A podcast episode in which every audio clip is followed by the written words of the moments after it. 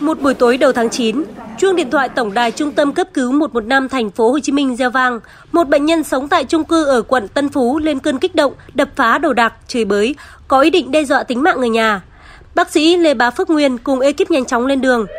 Qua điện thoại, bác sĩ Nguyên hướng dẫn thân nhân cách chấn an bệnh nhân đưa vào một căn phòng trống, loại bỏ các vật dụng sắc nhọn như dao kéo, chén sứ hoặc thủy tinh để bệnh nhân không dùng làm vũ khí gây thương tích cho bản thân. Khi các nhân viên y tế đến nơi, bệnh nhân tỏ ra sợ hãi, hoang tưởng rằng có người đang muốn đến gần để ám hại mình. Sau khi đánh giá tình trạng bệnh, ekip báo ngay đến bệnh viện tâm thần thành phố Hồ Chí Minh. Bác sĩ bệnh viện tâm thần nhận định trường hợp này cần khống chế và tiêm thuốc an thần để bệnh nhân bất kích động rồi đưa đến bệnh viện gấp. Lúc này, được sự đồng ý của gia đình, bác sĩ Nguyên gọi công an khu vực cùng với sự trợ giúp của lực lượng bảo vệ chung cư, ekip nhanh chóng chuyển bệnh nhân đi cấp cứu. Bác sĩ Lê Bá Phước Nguyên kể với sự hỗ trợ của bảo vệ thì mình nhanh chóng khống chế được bệnh nhân và chích an thần cho bệnh nhân. Sau khi bệnh nhân à, không còn kích động nữa, kiếp cấp của mình kiểm tra lại bệnh nhân từ đầu tới đuôi. Coi bệnh nhân có bị à, tự gây thương tích cho mình không? Hay là trong quá trình mình khống chế bệnh nhân á, mình có làm bệnh nhân bị thương tích gì không? Rồi, đưa lên băng ca rồi chuyển vô bệnh viện tâm thần theo bác sĩ Nguyễn Duy Long, giám đốc trung tâm cấp cứu 115, những bệnh nhân cần cấp cứu qua đường dây 115 chủ yếu là người có ý định hoặc đang thực hiện các hành vi tự sát hoặc la hét, đập phá đồ đạc, tự làm đau bản thân và dọa giết những người xung quanh. Nhân viên y tế đã can thiệp kịp thời, giảm thiểu tối đa mức độ gây hại, cứu sống người bệnh sau đó xử trí theo quy trình, đưa đến bệnh viện tâm thần thành phố Hồ Chí Minh để thăm khám và điều trị. Hầu hết bệnh nhân cấp cứu được hỗ trợ kịp thời, điều trị và ổn định sau đó. Tuy nhiên, có hai trường hợp khi người nhà phát hiện và gọi cấp cứu, bệnh nhân đã tử vong.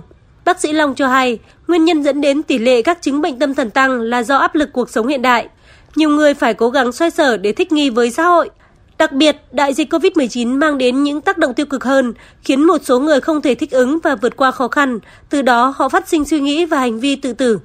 Cũng theo bác sĩ Nguyễn Duy Long, trước khi có mô hình cấp cứu trầm cảm, hệ thống 115 cũng đã tiếp cận một số ca bệnh trầm cảm tự tử hay rối loạn tâm thần nên có kinh nghiệm xử trí các tình huống. Tổng đài 115 cũng tiếp nhận bất kỳ cuộc gọi nào của người dân mình sàng lọc à, giống như cái quy trình sàng lọc thường quy thôi ca nào cấp cứu thì mình sẽ đưa kiếp cấp cứu đến nhưng ca nào chỉ cần tư vấn thì mình lại chuyển ngược lại cho cái số hotline của tổng đài tư vấn của bệnh viện tâm thần.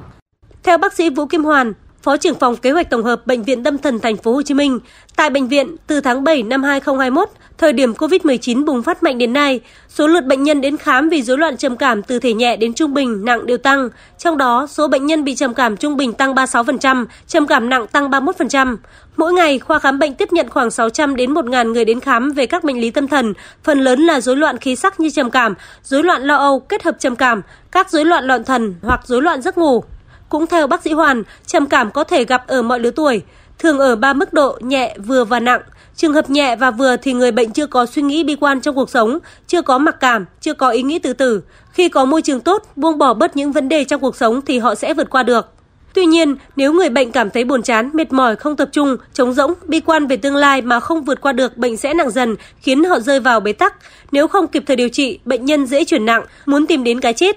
Sau gần 2 tháng triển khai mô hình cấp cứu trầm cảm, đã có hàng chục ca cấp cứu được phối hợp thực hiện bởi Bệnh viện Tâm thần và Trung tâm cấp cứu 115. Riêng tổng đài 1900 1267 của bệnh viện đã tiếp nhận hơn 200 cuộc gọi, tổng đài 115 tiếp nhận khoảng 30 cuộc gọi liên quan trầm cảm. Bác sĩ Vũ Kim Hoàn nói: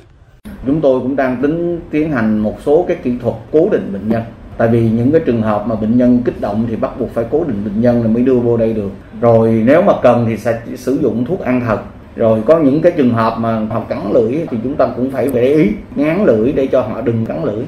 Chương trình cấp cứu trầm cảm nằm trong lộ trình chăm sóc sức khỏe tinh thần hậu Covid-19 cho người dân của Sở Y tế thành phố Hồ Chí Minh.